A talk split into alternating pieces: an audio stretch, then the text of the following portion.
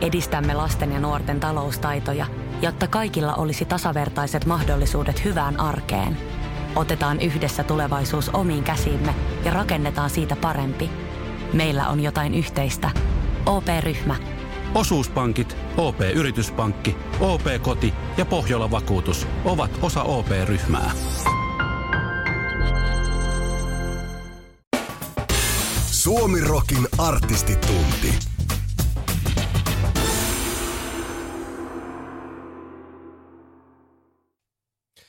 Suomirokin artistitunnin tämän viikon vieraana on äh, maailmanlaajuisesti ja siis kansainvälisesti menestyneimpiin äh, suomalaisiin rock kuuluvan The Rasmuksen Lauri Ylönen, jonka yhytin Skypen välityksellä tuolta Honolulun suunnalta. Morjesta Lauri, mikä on miehen Honoluluun vienyt? No joo, mä asun täällä nyt. Me muutettiin tänne tuossa viime vuoden kesällä ja tota, mä oon asunut Jenkeissä nyt vuodesta 2014 ihan vakituisesti, että Kaliforniassa ennen tätä, mutta nyt otettiin tämmöinen irtiotto ja kokeiltiin vähän Honolulua tähän väliin. Ja on ollut tosi, tosi jännä, tämä niin kaunis, tämä Hawaii on kaunis paikka, täällä on tosi upea luonto ja niin kuin omanlaisensa semmoinen saaritunnelma. Just tänään juteltiin ja muisteltiin, että miten erilainen tämä on esimerkiksi verrattuna Los Angelesiin, niin siihen tavallaan sellaiseen aika ehkä pinnalliseenkin ja semmoiseen niin business-vetoiseen maailmaan. Niin tämä on tosi semmoinen rento ja teki, kauhean kotoisa. Suomalaiset on tottuneet kuitenkin siihen luonnon läheisyyteen ja sellaiseen, no sanotaan mökkeilyyn ja järvimaisemiin ja tasaisuuteen ja näin, niin totta, miten tämä Honolulu sitten vertautuu tähän Suomen oikeastaan ympäristöön, että viihtyykö siellä suomalainen? No on täällä sellaistakin, että Honolulu on aika iso kaupunki, että tässä, tekään tässä olisi noin, no alle miljoona, mutta kuitenkin sille, että tässä on, on sellaisia korkeita pilvenpiirtäjiä ja on niin kuin kaikenlaista sellaista niin kuin meininkiä ja tietysti paljon turisteja. Ei nyt ihan täällä, missä me asutaan, mutta et, et, tota, selkeästi semmoinen turistikohde on ollut, täällä on iso lentokenttä ja jos haluaa tulla Havain saarille, niin kannattaa melkein lentää tänne ja sitten täältä lähtee jollain pikkukoneella pörräämään. Sanoit tuossa aiemmin, että olet jo useita vuosia tuolla Jenkkilän suunnalla asustellut ja varmasti tietynlaista kulttuurishokkia kuitenkin toi sinne muuttaminen on aiheuttanut.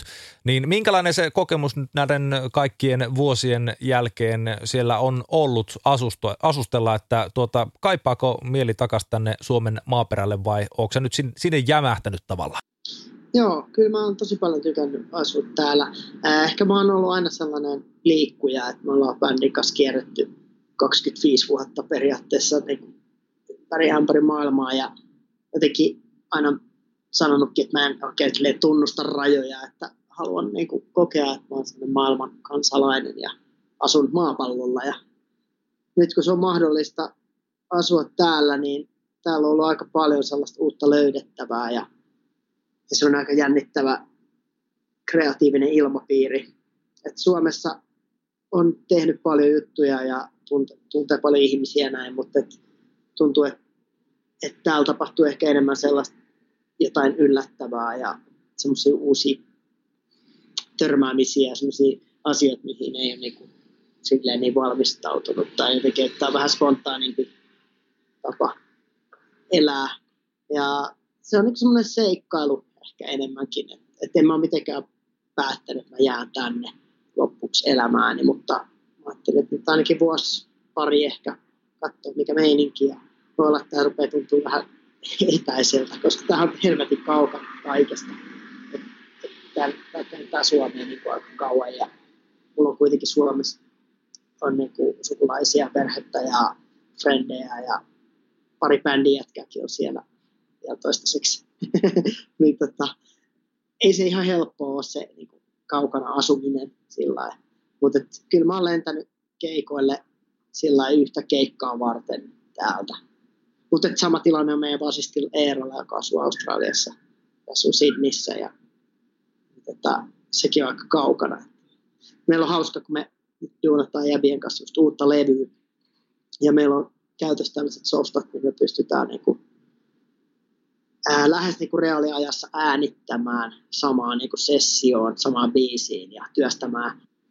Ollaan nyt yritetty tämän koronavitsauksen niin kuin ylitse päästä, kun ei tästä tiedä kauan tässä menee, milloin päästään studioon. Me piti olla itse asiassa nyt huhtikuussa jo Englannissa studio oli buukattu ja meni vähän perseelleen niin kuin sen suunnitelmat, mutta mut, että nyt ollaan tehty semmoisen softan kautta, niin se on aika hauska, kun jengi on ympäri maailmaa, että meillä on niin kuin levyyhtiö, äijä on Ruotsista, sitten on tuottaja Briteistä, sitten on meitsi täältä Havailta, Eero Australiasta, Aaki Suomesta, eli joutuu vähän katsomaan aikavyöhykkeitä, että miten me saadaan tuo niin puheluaika säädetty sopivaksi, ei tarvitse yöllä. Okei, eli tuossa siis musan tekemisessäkin on tavallaan tullut se teknologia jo sen verran vastaan, että ei tarvitse olla enää samassa tilassa, vaan voi netin välityksellä hoitaa nämä kaikki asiat oikeastaan. Kunhan tosiaan niin kuin sanoit, että aikataulut niin, natsaa. kyllä siltä tuntuu, että, että nyt on helppo tavoittaa jengi, se on kyllä hieno juttu. Ja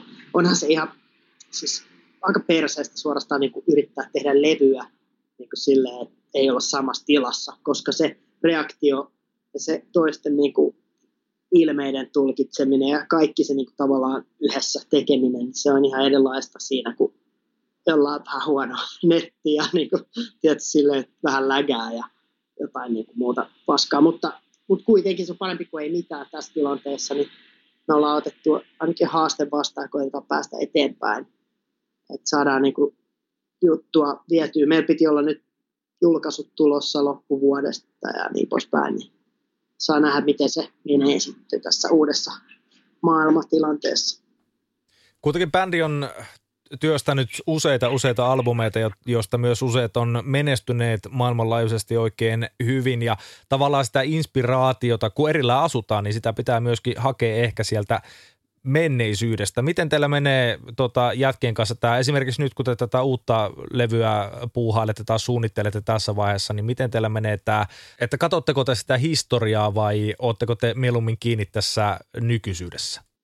Niin, on, kyllä siinä on tavallaan syklejä ja aina vähän niin kuin varastetaan itseltämme ja muistellaan, että hei, silloin oli aika hyvä tämä yksi biisi ja ehkä sen tyylistä voisi duunaa seuraavaksi ja silleen, että, että se on niin kuin se on magia juttu, että on onnistunut luomaan jotain, mikä kuulostaa meidän bändiltä. Et, et se on niin kuin, se kannattaa, sitä kannattaa vaalia ja puhutaankin monesti siitä, että mikä on se meidän niin kuin, tavallaan soundi, mistä meidät tunnistetaan. Niin, niin nyt me ollaan kuitenkin ehkä menossa vähän rokimpaan suuntaan, tällä hetkellä vaikuttaa siltä. Ja itse asiassa me ollaan, ollaan tehty albumia jo nyt. Just tota, Pauli ja e, Aki, jotka on siis Suomessa rumpali ja kitaristi, niin he oli tota, äänittämässä rumpuja, oli vuokrannut semmoisen vanhan villan jostain stadista, ja ne äänitti rumpuja siihen biisiin, mitä me nyt työstetään. Ja meillä on niinku tosiaan semmoinen softa käytös, mihin kaikki pystyy suoraan vaan pudottelemaan eri faileja, ne menee tavallaan paikalle, että pystytään lähes reaaliajassa niinku tekemään yhdessä sitä kappaletta. Se on aika jännä, ja se on omalla tavallaan niinku inspiroivaa, vaikka mä inhoakin kaikkea tekniikkaa ja jotenkin mä oon tosi käsi niinku kaikissa tietokoneasioissa ja tälleen, mutta et, et, niin kuin, kyllä mä luulen, että siitä, siitä voi tulla jotain ja ainakin siitä tulee hyvä story, sit, jos saadaan levy valmiiksi joskus. Miten toi menee muuten tälleen niin kuin biisin tai levyjen äänittämisen kannalta, kun nyt sanoit, että ö, pojat siellä omilla tahoillaan hommia tekee, niin tekin kuitenkin olette käynyt tämmöisessä maailmanluokan studioissa menneisyydessä äänittämässä biisejä, tekemässä musiikkia, niin onko näissä studioissa, niissä tiloissa, siinä fiiliksessä ehkä, siinä studion perinteessä jopa, niin onko siinä jotain semmoista ratkaisevia eroja näin niin kuin biisintekijän kannalta? Ö, ammentaako biisin tekijät ja levyjen äänittäjät ylipäätään bändi niin tota siitä ö, kustakin lokaatiosta jonkun verran sitä inspiraatiota vai miten sä näet tämän? Joo, no varmaan, varmaan niin kuin studioissa ja tiloissa on niin kuin jotain, jos oikein mennään hifistelemään, niin, niin jotain omaa soundia ja varsinkin fiilistä on tietysti, että jos joku menee Abbey Roadille tekemään äänityksiä, niin kuin Nightwish vaikka teki Abbey Roadilla, niin onhan se ihan hemmetin hieno juttu, kun siellä on tehty legendaarisia juttuja ja tavallaan niissä seinissä on niin semmoinen oma tunnelma ja tarinansa. Mutta tota, mä oon ehkä enemmän silleen, että se lähtee siitä porukasta, kenen, kenen kanssa sitä tehdään. Et ei niinkään se, ne fasiliteetit. Nykyisin ei välttämättä tarvi enää olla sellaista niin kuin neljämetristä miksauspöytää, mikä maksaa niin kuin kaksi miljoonaa, vaan jos on helvetin hyvä idea ja ää, taitoa hyppysissä, niin sä pystyt tekemään jopa läppärillä niin kuin helvetin hyvän soundista. Ja, ja se, on, se on mennyt mun mielestä siinä mielessä hyvään suuntaan, että, että se massi ei määrää niin paljon, vaan, vaan se, se, kuka on kreatiivinen ja kuka on taitava, niin pystyy tuottaa nyt hyvää. Ja se on varmaan tämä uuden ajan juttu muutenkin, että ihmisille on niin kuin mahdollistunut juttuja, mitä ne voi niin kuin internet esimerkiksi tehdä tai tulla tosi hyväksi. Jos ne on hyvin piirtää, niin ne pistää Instagramiin joka päivä kuvan, kun ne piirtää vaikka joku kasvot. Engi alkaa seuraa, joku löytää, tulee sponsorit ja niin kuin, tiedätkö, jostain köyhästä Venäjän pikkukaupungista. Mäkin seuraan sellaisia siis taiteilijoita, jotka on niin kuin sairaan hyvin piirtää. Musta on kiva katsoa semmoista. Niin, niin ne on jotain tyyppejä vaan, jotka ei ole ikinä niin kuin päässyt. Ehkä just itse kouluttautuneita ja niin poispäin. Se on mielenkiintoista ja se, se on hyvä niin kuin suunta, mihin maailma on menossa. Onko tälleen elämän ja uran varrella useampia eri studioita kolunneilla tyypillä, niin onko sulla herännyt jonkunnäköistä semmoista tietynlaista suosikkia sieltä menneisyydestä, että Aa, tässä studiossa tuli kyllä parhaat levyt ja biisit tehtyä, tai tässä oli paras soundi, tai, tai tässä oli jotakin semmoista ajan henkeen sopivaa, ja, tai menneisyydestä sai imettyä semmoista tiettyjä vaikutteita siihen levylle? No, en ihan äkkiä mieleen, paitsi yksi, mikä oli tuolla Tukholmassa, mä en muista sen nimeä, mutta se oli tota, niiden Abba-äijien perustama studio. Ja mä kerran käytiin siellä vaan visiitillä, haettiin jotain mikrofoneja tai jotain sieltä lainattiin. Ja se oli, se oli ihan helvetin siisti. Se oli semmoinen niin kuin just vanhan koulun, semmoinen, jotenkin se oli aika pyöreä se tila ja siinä oli semmoinen niin kuin ihme spaceship tunnelma tai jotenkin, jotenkin semmoinen, se oli niin kuin isolla rahalla joskus aikoinaan tehty. Ja siinä oli sellaista historian havinaa.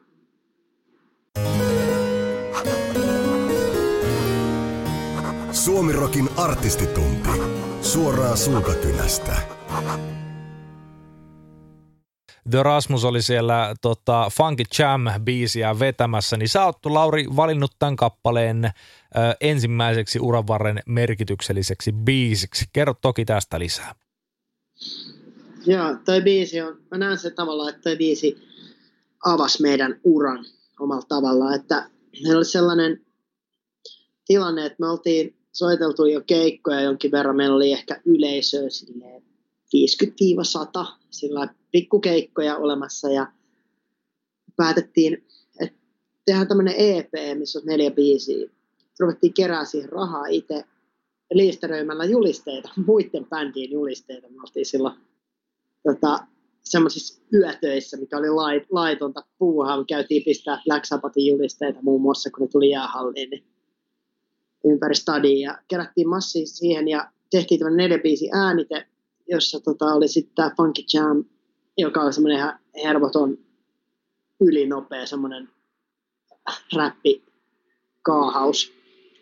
Ja, tota, ja tämä biisi meni silloiseen radiomafiaan, eli entiseen Yleksiin. Ja, ja tota, se aiheutti sellaista hämmennystä, että jengälle, että ei, mikä bändi tämä, ei tämä voi olla suomalainen. Ja jotenkin semmoista niin kuin, hyvää, se oli sopivan outo ja niin kuin, erilainen. Se avasi meidän sitä tota, mahdollisuutta päästä vähän enemmän kuuluville. Tämä on siinä mielessä tärkeä biisi. Ja yksi tärkeä pointti tässä biisissä oli nimenomaan se, YouTubesta löytyy muuten vieläkin pätkää, tota, kun te kävitte tämän kappaleen myöskin Jyrki-ohjelmassa aikoinaan soittamassa, ja siitä tuli aika paljon sitten semmoista ruumutusta ja tunnettuutta bändille, että hei, Rasmus on muuten olemassa. Joo, ehdottomasti. Jyrkihän oli sille meidän kannalta tosi hyvä juttu, kun se, se oli just tavallaan alkoi silloin ja tuli suosion se ohjelma, ja silloin ei ollut nettiä eikä ollut mahdollisuutta niin kuin löytää niin helposti musaa, niin jengi ehkä istui koulun jälkeen telko edessä ja katsoi, että mitä siellä niin tapahtuu. ja, ja me oltiin Jyrki, tuntui, että me oltiin joka, joka toinen viikko siellä säätämässä. Tämä tota, Funky Jamhän löytyy nimenomaan tältä Peep-albumilta, joka on teidän ensimmäinen pitkä soitto, ensimmäinen levy ylipäätään julkaistu toukokuussa 1996. Niin minkälainen tämä levyn syntyprosessi oli? Nuoret jätkät, 16-vuotiaat pääsivät saman tien ison levyyhtiön pariin tekemään tota, ensisoittoa. No joo, silloin, silloin että meillä ei todellakaan ollut yhtään ylimääräistä biisiä. Meillä oli just noin viisit olemassa, mitä tuohon levyyn laitettiin. Että semmoinen aika punk-asenne, että ihan sama, mitä vaan, että tämmöistä tulee nyt täältä sisältä ja nyt meillä on 11 biisiä, mennään studioon, että pannaan hommat narulle ja sitten mennään eteenpäin elämässä. Mikä on tosi jotenkin siisti, spontaani tapa toimia, että, että silleen niin kuin, ainakin ennen jotkut punk-bändit toimii, ikustettiin tavallaan se hetki, eikä jääty miettimään. Ee, mutta sitten myöhemmin on tullut ehkä kunnianhimoisemmaksi ja miettinyt, että hei, tätähän on oikeasti aika siistiä niin kuin jäädä funtsiin tätä biisiä. Otanpas tässä pienen niin kuin, pauaan ja niin kuin, fiilistelen nyt niin kuin, vähän yötaivasta ja niin kuin, mene syvemmälle sfääreihin. Ja tavallaan semmoista niin kuin, taiteellisempaa näkökulmaa ja lähestymistapaa myöhemmin. Et silloin, silloin tehtiin sillä tosi hetken mielijohteesta ja siltä se kyllä kuulostaa. Nykyisen Rasmuksen verrattunahan tämä Peep on aika tämmöinen funk-painotteinen levy, että siellä on ihan varmasti kuunneltu just jotain Red Hot Chili Peppers, ja nyt ainakin se paistaa tuosta kyllä aika vahvasti läpi. Joo, ehdottomasti. Että vaikutteet oli ehkä vähän sekaisin niin kuin Nirvanasta ää, ja Red Hotista. Sanoisin, että siellä on niin kuin vähän kahden suuntaista. Nirvana, ja sieltä tuli semmoista melankoliaa ja, ja sellaista niin kuin kipua ja sitten taas Red Hotista tuli sitä energiaa. Se oli ehkä semmoisen kahden niin kuin, tota, liitto, jos ajatellaan niin kuin, noita influensseja. Ja aika paljon silloin just mentiinkin silleen, että tikattiin jostain ja haluttiin niin kuin, kuulostaa vähän niin kuin siltä. Et siitä on hyvä lähteä, että aina sitä omaa juttua ei heti ikään kuin keksikään, vaikkakin ehkä se nyt siinä sitten tavallaan pikkuhiljaa muodostui, mutta et, et sen löytäminen voi kestää vähän aikaa. Ja, se on vaan hyvä lähteä niin kuin kokeilemaan jotain. Se on vähän niin kuin millä alalla vaan, että et, jos sä et tee mitään, niin ei kyllä mitään synnykään. Yksi biisi, joka tältä Peep-albumilta löytyy myöskin, joka ihan varmasti on jäänyt jengille mieleen, on äh, ihan vastikään itse asiassa Suomen televisiosta tuli pihallekin, niin Ghostbusters, eli haamujengielokuvan tämä tunnusmusiikki. Se on myöskin tämän levyn avausraita. Äh, minkälainen suhde sulla itsellä on tähän tota, kasarielokuvaan? Äh, se, on, se on tosi kova leffa ja sitten se biisi on ihan sairaan hauska. Siinä on sellainen kunnon huukki ja se on jotenkin niin kuin, ehkä se yleistunnelma siinä leffassa ja siinä, niillä on semmoinen tiimi, tai ne jäbät, niillä on aika hyvä semmoinen yhteishenki ja oli jotenkin, että se on vaikuttanut myös meihin, miksi me haluttiin samaistua siihen. Ja me tehtiin se vähän niin kuin kokeiluna, mä muistan, me vedettiin ehkä ekaa kertaa sitä biisiä tuolla Messilän juhannuksessa. Semmoinen festivaali oli aikoina kuin Messilän juhannus ja siellä tota, siellä soitti muun muassa Sex Pistols ja jotain muita bändeja. Me vedettiin siellä tota, biisiä ja kokeiltiin vähän, miten se toimii yleisöön. Ja kyllä me saatiin muistaakseni ihan hyvin sinne. Suomirokin artistitunti. Artisti levylautasella. Mitä tänään syötäisiin? Suomerokin artistitunnin artistin vieraana on siis Lauri Ylönen, äh, The rasmus yhtyeen laulaja. Ja tota, seuraavaksi jos mennään seuraavaan merkitykselliseen kappaleeseen uran varrelta, niin teidän läpimurtolevyltä Dead Lettersiltä lohkaistaa seuraavaksi toi uh, The Funeral Song-niminen kappale. Mikä tekee tästä sulle henkilökohtaisesti merkityksellisen biisi? Uh, no se on, niinku, se on sellainen tärkeä live-biisi mulle siinä mielessä, että se, mä oon aina yksin stagella siinä vaiheessa. Jätkät lähtee tota, kahville ja mä jään yksin laulamaan tuon biisin yleisön kanssa. Se on aika, aika maaginen hetki mulle henkilökohtaisesti, että tota, jengi laulaa se kova, kova messissä ja siinä on sille kylmät väreet osastoon monesti. Ja sitten ehkä se biisi myös ää, oli jotain sellaista uutta, mitä tuossa vaiheessa uraa niin kuin, sai kokeilla, että oli niin kuin, hienot jousiarvit ja niin kuin, sai miettiä sellaisia niin kuin, ehkä vähän niin kuin sanotaanko silleen leffa soundtrack kantilta tuota biisiä ja se, se on vaan itselle tullut sille tärkeäksi. Paitsi että biisinä, niin myöskin tota, levynähän tämä Dead Letters on varsin synkkä albumi ja sitä on myöskin kiitelty erittäin vahvasti, että näin on. Eli otitte irtioton tuosta ää, Rasmuksesta ja olitte nyt vihdoinkin sitten The Rasmus. Ää, ja ehkä tämmöistä jotain suomalaista melankoliaakin levyltä löytyy aika vahvastikin, niin mistä tämä tavallaan suunnan vaihdos tai äh, tunnelman vaihdos bändin kohdalla, kohdalla kertoo, että mistä se tulee, että tämä Dead Letters nimenomaan on tämmöinen aika synkkä levy?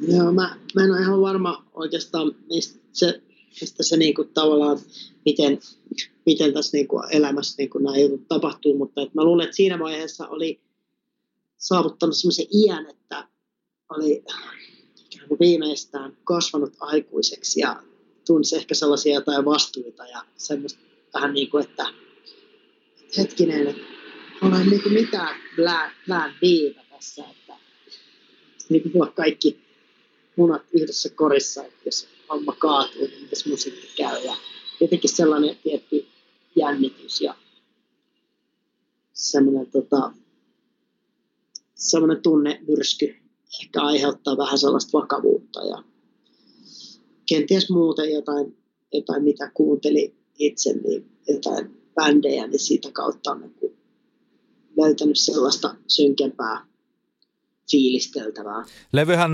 on myös kansainvälisesti yksi teidän menestyneimmistä levyistä. Suomen lista ykkönen Saksassa, Itävallassa, Sveitsissä, Tsekeissä ja niin edelleen. Ja tämä avasi teille nyt sitten sen kansainvälisen ö, rokkarin elämän portit oikeastaan. Eli kansainvälinen yleisö löysi teidät omakseen ja sen jälkeen teistä tulikin yksi Suomen menestyneimmistä yhtiöistä kansainvälisesti. Minkälainen fiilis se oli, kun toi levy menestyi noin hyvin? No joo, kyllä siinä ymmärtää, että sitten kun rupeaa tippuu tekstiviestiä puhelimeen, että nyt on Saksa ykkönen ja Puolan ykkönen ja niin poispäin, niin sitten sit tajuu, että kohta tulee paljon keikkaa, että kohta tulee kiva, kivat ajat. Ja tota, onhan se, se oli niin iso hitti se levy, että se vieläkin niin kuin kannattelee meitä, että et meihin me vaan mennään, niin ne sen levyn biisit, ne on silleen niin kuin räjäyttää pankin. Ja tota, siitä on kyllä ollut ikuisesti kiitollinen, että on saavuttanut jotain sellaista. Tätä, siinä oli vaan tehty paljon töitä. Me oltiin oltu jo kasassa ehkä jotain 12 vuotta tai en, en mä osaa laskea, mutta että me oltiin treenattu ja kiteytetty sitä meidän juttua ja siinä niin palaset meni kohdalle. Tällä levyllä tultaessahan te myöskin vaihdotte nimeä. Olitte aiemmin olleet Rasmus ja nyt sitten olitte The Rasmus. Oliko tässä niinku taustalla joku semmoinen, tässä nimen vaihdoksessa semmoinen, että halusitte näyttää maailmalle, että täältä tulee nimenomaan The Rasmus. Ei olla enää mitään nuoria jätkiä, jotka Rasmuksen nimellä kulkee, vaan mikä juttu tässä, mikä kuvio tässä nimenvaihdoksen taustalla oli? No, siinä oli itse asiassa yksi toinen akti. Se oli yksi sellainen DJ-tyyppi, joka oli nimeltään Rasmus. Ja siinä tuli vähän tällaisia, ää, tuli vähän sanomista, että jotkut meidän fanit oli mennyt ostanut keikalle, väärällä keikalle lippuja ja niin poispäin. Siinä piti ottaa sitten, tai etuliitekäyttöä. No on se nyt kuitenkin parempi olla tämä Levy siis menestyy äärimmäisen hyvin, menestyy vieläkin ja tietysti kun tota, ää, suosiota tulee, niin se saattaa nousta hattuun joillekin. Mutta miten teidän kohdalla sitten oli? Nuoret jätkät maailmalle pääsi ja, ja teistä tykättiin ihan äärimmäisen paljon tuolla maailmalla kansainvälisillä areenoilla, niin minkälaista aikaa toi oli The Rasmukselle? No siinä kyllä otettiin niin kuin kaikki ilo irti siitä suosiosta, että me bailattiin ihan niin kuin järjettömästi silloin ja nautittiin niin kuin siitä, siitä haipista ja siitä nosteesta niin kuin kaikella tavalla. Se, se oli ihana aika ja oli just jotain 24V silloin täydellinen ikä. Ja tota, päästiin matkustelemaan ihan sikana ulkomaille ja totta kai tehtiin myös tosi paljon duunia. Meillä oli joka päivä oli silleen joku varmaan kymmenen haastattelua ja sitten oli keikat päälle ja sitten vedettiin kaljaa koko yö. Ja sitten suoraan samoin silmillä aamulla johonkin aamu se Italiaan laulamaan. Oh, oh. Se oli todella riehakas pari, kolme, neljä vuotta niin sen levyn ympärillä. Se oli tosi, tosi hienoa. Mutta et, et kyllä siinä tehtiin tosi paljon duunia myös. Että, et silloin kun on tuollainen mahdollisuus, niin kannattaa kyllä paukuttaa menee ihan niin paljon kuin sitä on tarjolla, että, että me, ei, me ei ehitty edes joka paikkaan, mutta ikuisesti harmittaa se, että esimerkiksi meillä oli Uudessa Seelannissa oli tota, biisi oli radioiden soitettu, mutta me ei olla koskaan edes käyty siellä. Ja, ja oli muitakin myös, toi Australiakaan ei päästy silloin. Ja niin kuin, jotain niin kuin, ei vaan aika riittänyt kesken. Ei, ei, kun, ei vaan aika riittänyt sitten mennä kaikkialle. Ottiko kovastikin kunnon päälle sitten vai tuntuko siltä, että olisi energiaa vaikka muille jakaa, että oli pelkästään siitä ajasta kiinni vai ö, meinasko tulla jopa tälleen fyysiset rajoitteet sitten vastaan? Kyllä se myös väsyy ja sitä ei oikein huomaakaan itse, mutta se saattaa just sit ilmentyä sellaisena, että tulee jotain riitaa tai muuten vaan niin kuin on kusipäinen ihminen ja sitten jos dokaa paljon ja on niin kuin krapuloissa ja tälleen, niin kyllähän se niin kuin vaikuttaa. Ää, plus, että se, kun menee tolleen kovaa ja on, on niin kuin paljon huomioon keskipisteen, niin se on myös tosi sellaista, niin kuin, se on todella, mikä se sana nyt olisi siihen, intense, että se on niin kuin, joka puolella tulee kaikkea. Se on tosi raskasta että totta kai nuorena jaksaa ja siinä adrenaliinipäissä jaksaa, mutta sen jälkeen voi tulla aika iso semmoinen krapula siitä. Ja tota, sitten pitikin mennä tekemään seuraavaa levyä vähän niin kuin matkalla studioon vielä väännettiin viimeisiä biisejä.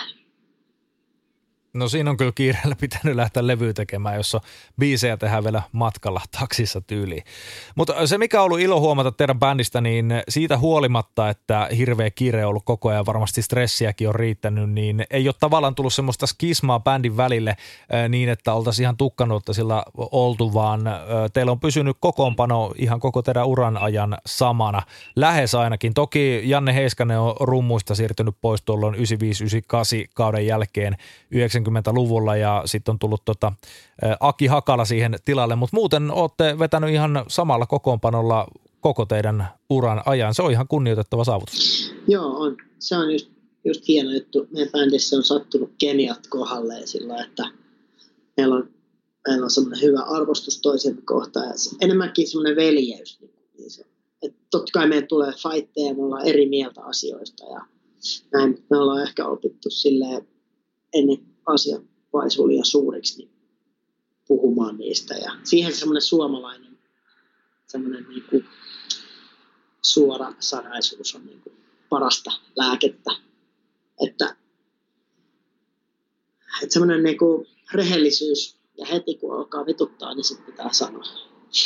Että tämä on niin kuin meidän kaikkien koko elämä oikeastaan. Tässä se elämä menee ja ollaan pantu nyt 25 vuotta tähän kiinni ja kaikki ei tietysti ollut tosi tyytyväisiä, mutta et, tavallaan sun pakko muokata sitä omaa paikkaa sellaiseksi, että sä tykkäät olla siinä. Jos, sulla on jotenkin huono olla, niin sitten pitää sanoa asiasta, tehdä sille asialle jotain.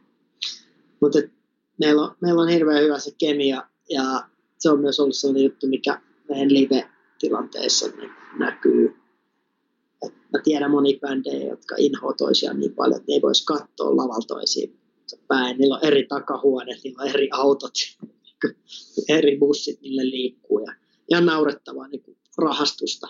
Et mun mielestä se on, niin kuin, jos sä menet keikalle, niin kyllä se pitää niin kuin yhdessä olla siellä lavalla. Mutta se, niin kuin, se on väärin niin faneja kohtaan. Tuossa alussa, kun vaihdettiin kuulumiset, niin siinä sä just sanoit, että osa bändistä asuu Australiassa, osa Suomessa, sä itse asut Honolululla, niin toi varmaan auttaa myöskin tavallaan siihen toisten sietämiseen se, että ei asuta kuitenkaan ihan saman katoalla samassa kaupungissa tai edes samassa valtiossa koko ajan, vaan saadaan vähän niin kuin välimatkaa ja levähdettyä toisista. Joo, mä luulen, että se on just niin. Se on vähän sama kuin jossain parisuhteessa, jossa ihan joka ainoa hetki oot sen puolison kanssa, niin kyllä se alkaa niin kuin varmaan välin nyppiä. Ja se, tulee sellaista, niin kuin, tulee aikoja, milloin ei olla vaikka rundaamassa. Kyllä se aika nopea niin kuin yhden, kahden kuukauden jälkeen jo alkaa silleen niin kuin, vähän niin kuin, tulee semmoinen levoton olo, että hetkinen, nyt pitäisi kyllä päästä jo. Ja meille, meille se, se bändijuttu ja se rundaaminen, se on semmoinen niin poikien reissu. Tavallaan mikä ikuinen leirikoulu jatkuu aina siitä pisteestä, mihin se viimeksi jäi. Ja se on todella siisti juttu, varsinkin nyt tajuu, kun omat ikäiset tyypit ja omat lapsuuden ystävät, niin kuin, niillä ei ole ehkä tällaista niin kuin pakopaikkaa kuin meillä. Niin se on arvokas, arvokas juttu ja se, että meillä on, tai jengillä on sitten jotain muuta niin saattaa olla harrastuksia, whatever. Mutta tavallaan mulle se on ainakin sellainen paikka, missä mä pääsen niin kuin heittää sitä niin kuin likasta läppää ja niin kuin todellakin silleen ole jävien kanssa keskenään ja sit, sinne ei niin kuin perheellä lapsilla ole mitään asiaa. Artistin biisiaihio. Suomi Rock. Suomerokin artistitunnin artistin vieraana siis The rasmus yhtyeen Lauri Ylönen ja jos mennään seuraavaan top-kappaleeseen, tai ei, ei top-kappaleeseen, vaan uravarren merkityksellisen kappaleeseen, niin mikä se on? Se taitaa olla tuota Height from the Sun-albumilta Immortal-biisi. Mikä tämän biisin tarina on? No tässä, tämä biisi syntyi itse asiassa sillä että me oltiin kiertueella, Dead kiertueella, ja me oltiin jossain soundcheckeissa niin kuin aina rakennettiin tätä biisiä pikkuhiljaa ja tavallaan tämä oli sellainen niin kuin jonkinlainen suunnannäyttäjä tuolle levylle. Tämä on ehkä vähän kokeellisempi biisi. Tässä on kaikenlaisia erilaisia osia ja rytmejä. Ja me ollaan vielä livessä, kun me soitetaan tätä keikoilla, niin me ollaan tehty tästä vielä semmoinen niin kuin eri, erityispitkä versio, missä on semmoinen niin kuin kitaranäppäily väliosa ja kaikkea niin kuin, vähän semmoista härömpää, ää, vähän niin kuin progempaa settiä. Niin tämä, tämä biisi oli silleen, itselle semmoinen, niin kuin, tai ei mikään sinkku tai sillä mutta tämä on meille ollut sun tärkeä öö, ilottelubiisi. Tätä on niin kuin, helvetin siisti soittaa livenä. Ja, ja sitten tämä on niin, pikkuhiljaa noussut siellä niin, live, liven ansiosta niin kuin, tiettyyn statukseen meidän fanien keskuudessa. Tämä biisi jollakin tavalla eroaa ehkä muista tuon albumin biisestä, eli tämä levy oli siis toi Hide from the Sun vuodelta 2005 siinä, että tässä on tota semmoinen aika juntaava alku, semmoinen metallinen ehkä jopa se rytmi, siis metallimusiikkinen, ei metallinen, vaan tota, se, se ry, rytmi ja sitten tota kertsiä kohti kun tullaan, niin tämä nousee niin kuin aivan eri sfääreihin, aivan omiin sfääreihinsä tämä biisi, niin ää, aika, aika semmoinen, no varmasti keikalle ja nimenomaan vuorovaikutteiseen tämmöiseen soittamiseen, niin äärimmäisen sopiva, sopiva kipale.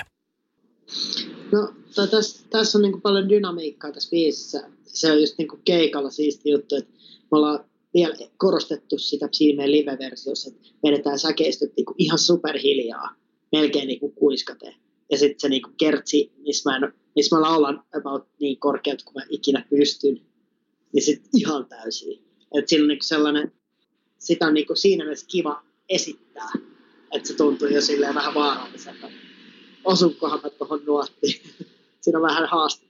Nyt kun muuten tämän lauluhomma otit esille, niin puhutaanpa siitä. Eli sulla on kyllä, siis jos vertaa tähän Peep-albumiin ja sitten vaikka tähän Hide from the Suniin, mistä nyt puhutaan, niin sulla on ihan äärimmäisen hyvä kehitys laulajana ollut tuossa välillä. Että hyvä, että alussa sai artikuloinnista mitään selvää, kun sä verit, verit Lontoon kieltä tuonne niin. Peep-albumille. Mutta tota, ää, nykyisellään sitten niin hyvin vahva vahva, voimakas ja selkeä ääni löytyy, niin miten tähän on tavallaan tässä vuosien varrella saavuttu? Onko se reenannut, onko se käynyt tota, opettajalla, mikä on tilanne? No, olisi varmaan pitänyt treenata, mutta mä en ole koskaan tota, ollut laulutunneilla. Se, se on vähän niin kuin, silleen, niin kuin vahingossa alkoi laulajaksi. Että aikoinaan mun systeri oli silleen, sun pitää alkaa laulaa, että se on, niinku, se, on niinku se paras juttu. Mä soitin skittaa ja rumpuja ja kaikkea ennen. Tosi kauan niinku hannasin sitä, että uskalsin niinku edes, tai kesti kuunnella sitä omaa ääntä, se kuulostaa vähän hassut aluksi. Mutta tota, ikään kuin sit mut valittiin sen laulajaksi ja sitten sit siinä yrittää tehdä parhaansa.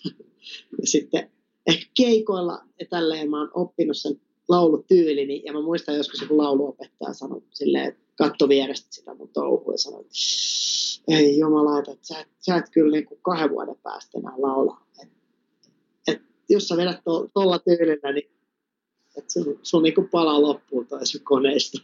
Mutta vielä sieltä tulee ääntä. Eli sä et laula tekniikalla, vaan sä laulat tunteella toisin sanoen. Niin. Tota, se, mä ehkä uskon enemmän silleen, että olisi tietysti kiva olla parempi laulaja niin teknisesti ja näin, se olisi helpompaa. Mutta tosi paljon puhu, puhuttelee kuitenkin se fiilis, millä sä vedät ja kuka sä oot ja miksi sä vedät ja niin kuin se koko niin kuin kaikki muu. Että monet niin kuin historian kovimmat laulajat ei välttämättä ole teknisesti niin taitavia, vaan ne on muuten vaan hyvin sielukkaita. Jos tästä Hide from the Sun-albumista puhutaan seuraavaksi, niin edellinen albumi, kun oli tämä Dead Letters, joka oli nimenomaan tämä teidän läpimurtolevy ja suurta menestystä tuli ja kaikki oli kohillaan. Ja sitten myöhemmin kerroit, että kun studio oltiin menossa, niin tota, vielä taksissa sävellettiin biisiä sinne tota, tota levylle, eli aika viime tinkaa vedettiin tämä, niin miten tähän tilanteeseen päädyttiin, ja kun tämä kuitenkaan ei tämä Hide from the Sun niin hyvin menestynyt maailmalla, niin tuntuuko se näin jälkeenpäin, että tuli vaan hutastua se levy kenties kasaan? No, mä ehkä sanoisi hutastua, mutta siinä on aina semmoinen paine tavallaan, että levy, tai me, me jäätiin niinku nauttimaan ja surffaamaan siitä menestyslevystä. Ja siinä menee äkkiä niin kuin kolme vuotta. Paljonko, en mä tiedä, paljon välissä oli, mutta about semmoista jotain. Ja mehän niin kuin, me, meidän levyyhtiö ehkä enemmän oli silleen, että no niin jätkät, seuraavaa, seuraavaa plattaa kehiin ja tavallaan sitten niin kuin, ja on myös hyvä, että, että sieltä tulee sellaista coachausta ja kun ollaan nuoria ja niin varsinkin siinä niin kuin, joku vanhempi ja viisaampi vähän katsoo päältä päin touhua.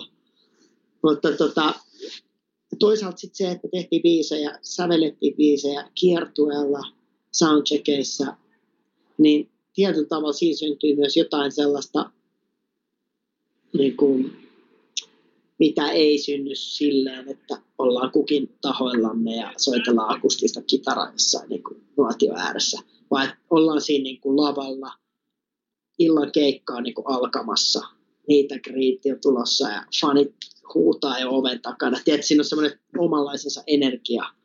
Niin silloin tuntuu, niin kuin, että nyt palvellaan myös noita faneja. Että nyt me tehdään niille niin saatanan kova biisi, että ne kuolee. niin se on niin kuin, siinä on oma, oma semmoinen hyvä semmoinen räyhänsä siinä levyssä varmaan just sen takia. Eli sävellyshommissakaan ei olla niin semmoisia systemaattisia, vaan mennään nimenomaan se tunne edellä. Ja no siitähän ne hyvät biisit tietysti syntyykin. Joo, ja just se, että niin miettii, että minkälainen, siisti, minkälainen biisi olisi seuraavaksi niin makea pamauttaa tuossa livesetissä. Et se on itse asiassa aika hyvä tapa, mitä me monesti käytetään itsekin. Ää, kun me tehdään uutta matskua ja mietitään, miltä tämä soundaa muiden biisien joukossa tai mikä olisi siistiä. Mikä olisi nyt semmoinen, niin kun me ollaan tehty jotain, että se 155, en mä tiedä, mutta sitä haluaisi niin kuin löytää uusia tulokulmia siihen tekemiseen. Toi on yksi aika hyvä. Yksi väite, mihin mä törmäsin muuten tämän Hide from the Sun-levyn tiimolta, oli se, että tämän levyn kiertue vedettiin ihan täysin alkoholittomana, eli se varmaan kertoo jotain myöskin siitä, tota, että haluttiin olla, olla tuota enempi, enempi tota, tämmöisiä ammattimaisia kenties ja haluttiin, että nimenomaan se kaikki energia suuntautuu sinne lavalta ulospäin, eikä sitten me turhaa energiaa siihen, että ryypiskellään menemään vai mikä päätös tuohon oli tuohon alkoholittomuuteen? No joo, se oli varmaan yksi kierto, mistä puhutaan. Tota, joskus otettiin tällaisia vähän niin kuin haasteita, että kokeilla, että pystytäänkö vetää paremmin ja olla vähän, enemmän pro. Ja tota, mä itse, mä oon tykännyt siitä alkoholittomasta meiningistä. Mä oon nyt ollut 11 vuotta alkoholittomalla. Jäin vähän niin kuin kipattomalle. Sopinut mulle tosi hyvin. Mä, mä oon digannut siitä ihan sikana. Että mä oon niin kuin aikoinaan saanut enemmän kuin tarpeeksi pilettää ja, ja tota, juopotella. Sitten on tuntunut vaan siltä, että et nyt on kiva tehdä asioita silleen, ei ole sitä tiettyä väsymystä ja sellaista tyypäätyneisyyttä ja mitä siitä saattaa tulla, jos paljon lähtää sen viinan kanssa. Mutta meillä on ollut aina kuitenkin korkea työmoraali ja hyvin harvoin on esimerkiksi menty silleen lavalle, että oltaisiin kännissä.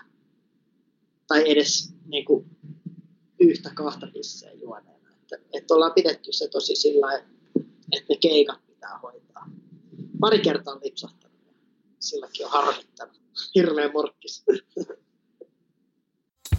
Suomirokin artistitunti. Artistilauteilla. Ilman simmareita. Tervetuloa mukaan Suomirokki artistitunnille jälleen. Meidän artistivieraamme tällä viikolla on siis The Rasmus Orkesterin Lauri Ylönen ja porhalletaanpa suorilta Lauri sun valitseman uranvarren merkityksellisen kappaleen ääreen seuraavaksi. Tämä kappale on siis Living in a World Without You, eikä mikään ihme, että tämän valitsit tähän, tähän tuota merkitykselliseksi biisiksi. Black Roses-albumilta lohkaistu avausraita, siis myöskin sinkkua ja video tästä puskettiin. Ja sen verran legendaarinen biisi ja legendaarinen meininki, että pääsitte Desmond Childin kanssa tuota, ää, tätä ää, levyä tekemään. Legenda tuottaja. No joo, Desmond Child oli mun lapsuuden sankari.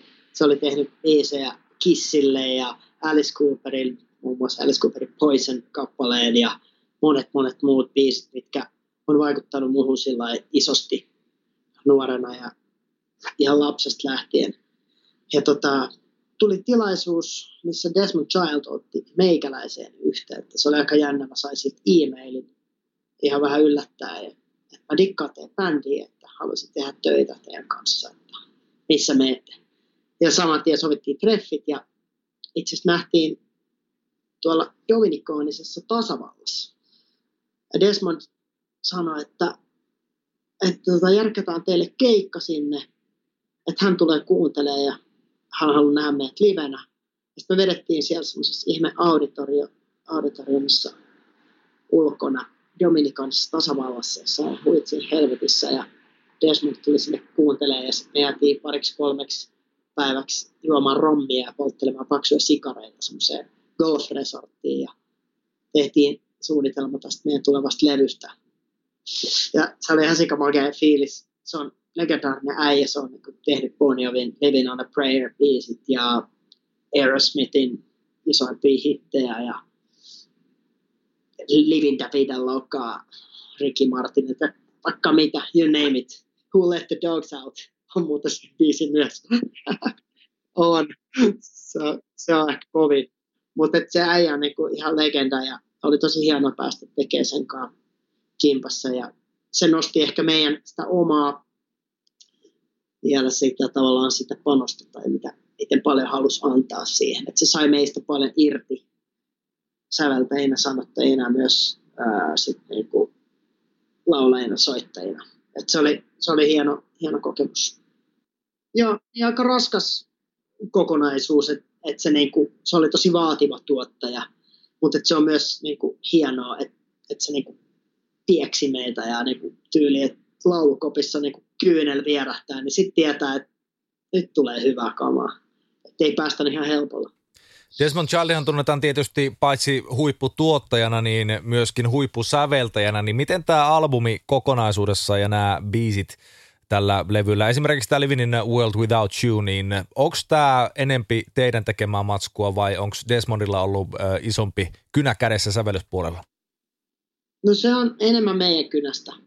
Et, että tota Desmond tuli siihen, siihen tota meidän kanssa viimeistelemään sen ehkä enemmänkin näin. Et se on niinku, se kuulostaa tosi vahvasti Rasmukselta kaikkinen niinku osinensa, mutta et, että tota, semmoinen tietty viimeinen silaus, mitä tällainen ammattilainen osaa tuoda siihen, niin se kyllä kuuluu siitä niin kuin sävellyksessä, sanoissa ja siinä soundissa, että kokonaisuus oli aika paketissa – Tämä tota, Black Roses-albumi, miltä tämä Living in a World Without You just on äh, lohkaistu sinkkumuotoon ja levyn avausraita myöskin, niin tämä on siinä mielessä vähän erilainen The Rasmus-albumi, että tässä on vahva teema koko albumin läpi, eli tämmöinen puhutaan konseptilevystä nyt vaikka sitten tämän, tämän kohdalla, niin ää, millä tavalla tämä tekoprosessi tai ylipäätään tämä idea, niin mistä se ensinnäkin lähti liikkeelle ja sitten, sitten tota, millä tavalla tämä levyn työstäminen erosi teidän ää, aiemmista töistä? Oliko haastavampaa, helpompaa? Ää, minkälainen tarina tässä levyssä ylipäätään on taustalla? Joo, se oli konseptilevy just siinä mielessä, että siihen lähdettiin lähestymään semmoisen niin kokonaistarinan kannalta. Haluttiin kirjoittaa kaikki viisi sanat ikään kuin osaksi siitä storia ja sitten jakaa se vielä neljän eri chapteriin. Kuulostaa aika monimutkaiselta, mutta tämä oli Desmondin sellainen idea, joka oli myös meille semmoinen niin kuin työkalu, joka teki tuosta levyn tekemisestä tosi hauskaa, koska me pystyttiin miettimään, että okei, okay, me päähenkilö on tämmöinen, tämmöinen tyyppi ja nyt me jaetaan tämä niin kuin levy sen elämän varrelle ja katsotaan, niin kuin, että minkälainen se oli nuorena ja sit, nuorena miehenä ja sitten kun se vanhenee ja sitten mitä sille käy lopuksi. Ja, tiedätkö, niin kuin, se oli aika, aika niin kuin leikkisä lähestymistapa ja myös tavallaan aika taiteellinen sellainen niin kuin, tapa tehdä sitä. Ja sitten oli hauska miettiä, että okei, tuossa kohtaa tulee niin kuin kiivaat ajat, nyt pitää pistää tuohon tosi kova riffibiisi tuohon noin seiskabiisiksi ja silleen niin kuin, siellä oli semmoinen biisi kuin The Fight, joka on niin kuin, kertoo just tavallaan niin kuin, hurjimmista ajoista meidän sankarimme elämässä. Mutta se oli, se oli siisti niin kuin, metodi työskennellään. Me ollaan, me ollaan aika paljon opittu siitä Desmondilta just tuommoista niin kuin, tuollaista konseptityöskentelyä ja just se, kun on tehnyt satoja biisejä, Desmondin varmaan tuhansia biisejä, niin miten se aina saa niin kuin kiksit alkaa tekemään seuraavaa, että miten, mistä se niin kuin lähtee. Et sillä on varmaan kymmeniä erilaisia tulokulmia, mitä se tulee siihen, joka pitää sen mielenkiintoisena ja, ja tota, kreatiivisena. Sä oot kuitenkin pääasiassa se The Rasmuksen sanoittaja, tarinoiden kertoja ja kirjoittaja, niin millä tavalla tämä Black Roses-albumin tekoprosessi, kirjoitusprosessi sitten erosi tota, aiemmasta kirjoitushommasta, mitä sä oot tehnyt? no ehkä ennen sitä mä kirjoitin ihan suoraan omasta niin kuin, kokemuksesta. Ja musta se on aina hyvä pitää siellä niin kuin, taustalla, koska mä oon kuitenkin se tulkitsija ja mitä enemmän se on niin kuin mun omasta elämästä, niin sitä vahvempi se lopputulos on. Ja kaikki ne vuodet keikoilla, kun sitä louhitaan, niin tavallaan että se, se niin kuin todellakin merkitsee mulle jotain. Niin se on tärkeää. Mutta, mutta monesti pystyy myös niin kuin muokkaamaan storia niin, että sä voit tavallaan valita jonkun henkilön, joka kertoo sitä sun tarinaa, niitä sun ajatuksia ja niin poispäin. Että et tavallaan sitä pystyy ujuttamaan sinne tota, sitä omaa verta, vaikka siinä puhuttaisikin niin kuin ikään kuin toisen hahmosuulla. Muut auki, täällä hauki. Suomirokin artistitunti.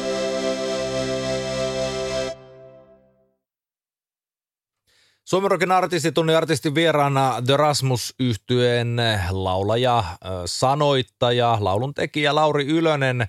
Ja tota, on aika valita nyt se viimeinen näistä Uravarren merkityksellistä kappaleista. Ja tällä kertaa me suunnataan sun valintojen mukaan tuonne tuota – Tuoreimmalle The Rasmus-albumille Dark Matters-nimiselle sellaiselle, joka 2017 julkaistiin, eli tuossa kolmisen vuotta sitten. Ja kolmas biisi tältä levyltä Wonder Man laitetaan soimaan. Ja tämän kappaleen myötähän susta tuli myöskin elokuva säveltäjä, eli tämä päätyi tuonne Rendel-elokuvan soundtrackille. Joo, se päätyi Rendel-elokuvaan. Se oli ihan hauska, hauska juttu. Saatiin siitä tehtyä musavideo. Oltiin äh, oliko se, missä se on, oliko se Kajaanissa, apua en mä muista, mutta me kuvattiin semmoisessa tota, hallissa, missä oltiin kuvattu tätä leffaa ja tota noin, niin se, sit, siitä on tullut aika tota, suosittu siitä leffasta meidän fanien keskuudessa. Mä en tiedä, miten se muuten meni ulkomailla, mutta tota, luulen, että, että just tämä niin yhteistyö Jeesus myös aika paljon sitä leffaa. Meillä on niin kuin, esimerkiksi Meksikossa on hitosti faneja, jotka tietää Rendelin ja niillä on niin jotain yhteyksiä nyt siihen. Siitä ollaan tekemässä vissiin kakkososaakin siitä leffasta. Se on ihan hauska olla mukana tuollaisissa jutuissa ja sitten jotain suomalaista, pari suomalaista eri tahoa yhdistää voimansa. Se on aina, aina mielenkiintoista, varsinkin ulkomaalaisen näkökulmasta. Et me ollaan ennenkin tehty juttuja just Apokalyptikan kanssa ja Himin kanssa ja Nightwishin kanssa ja jotain kimppabiisejä. Ne on saanut tosi paljon huomioon. Et sit jonkin verran ne fanit on kuitenkin samoja, mutta sen verran just eri, että se lähtee sitten vähän laajempaa kaistaa liikkeelle. Mikä siinä on tarinana sitten, että miten tämä nimenomaan siihen Rendel-elokuvaan päätyi tämä kyseinen kappale? Otettiinko suhun yhteyttä, että nyt haluttaa sulta biisi tähän vai otitko sä yhteyttä, että haluat tehdä tähän Rendel-elokuvaan tunnusmusiikin vai?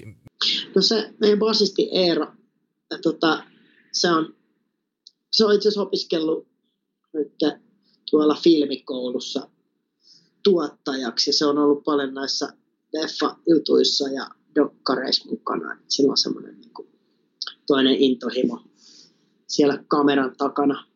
Ja tota, se tunsi tämän Jesse Haajan, joka on tämän Endelin isä ja äiti. Ja tota, sitten niillä vaan tuli puheeksi, että Jesse oli hirveä Rasmus-fani ja se kysyi, että onko meillä jotain biisiä. Ja sitten meillä sattuu olemaan tällainen biisi, joka lähtee niin kuin, ensimmäinen isku on vähän niin kuin nyrkillä löisi naamaa ja niin kuin ajateltiin, että tämä sopii tähän väkivaltaiseen elokuvaan niin kuin ehkä todella hyvin.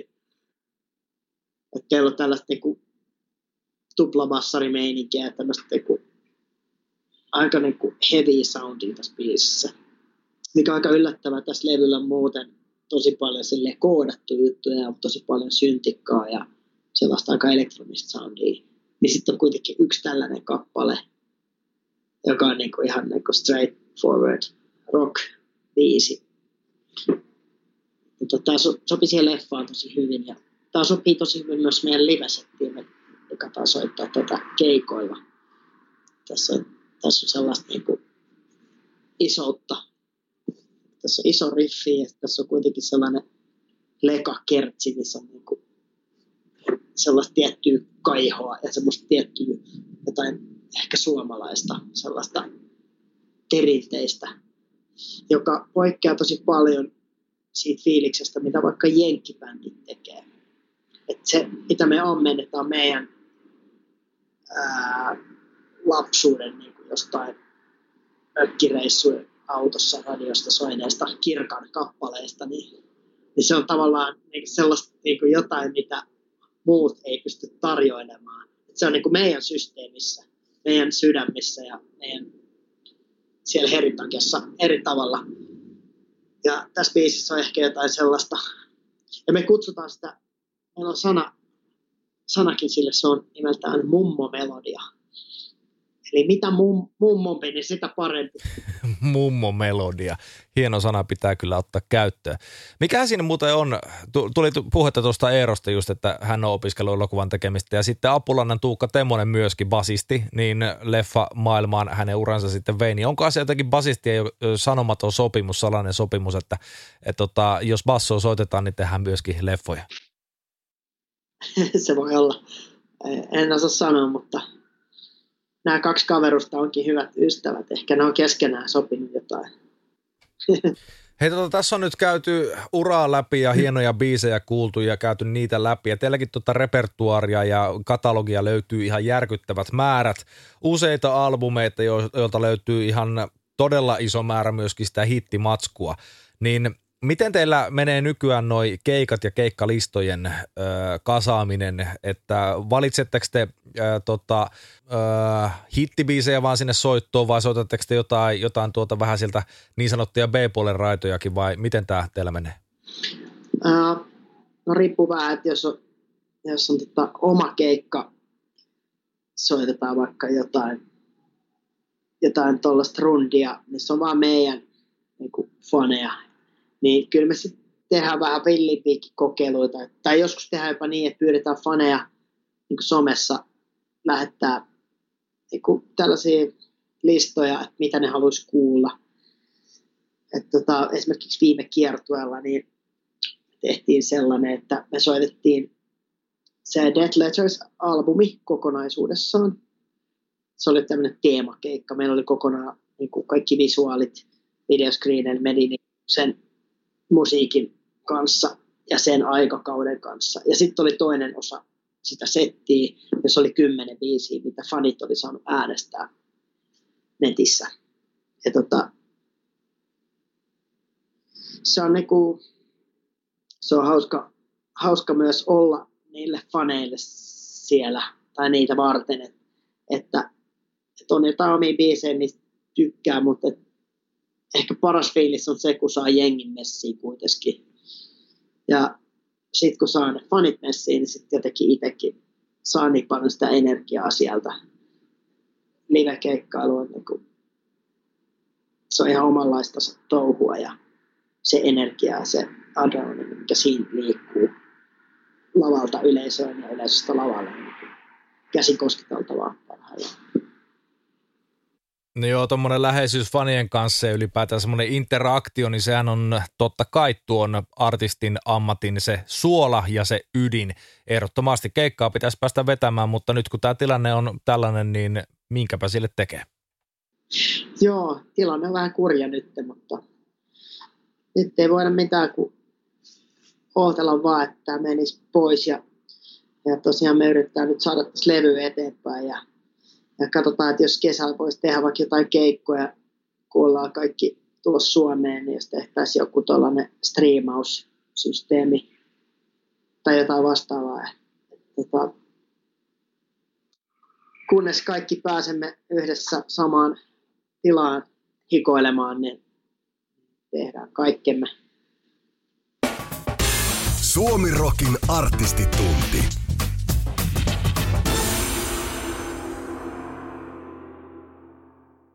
Ja nyt on tullut aika päivän huonolle neuvolle. Kysy tarotkorteilta, mikä korko sinun kannattaisi valita. Oi, kappas, aurinkokortti. Voit unohtaa kaikki korot. Keskity vain sisäiseen matkaasi. Huonojen neuvojen maailmassa Smarta on puolellasi. Vertaa ja löydä paras korko itsellesi osoitteessa smarta.fi.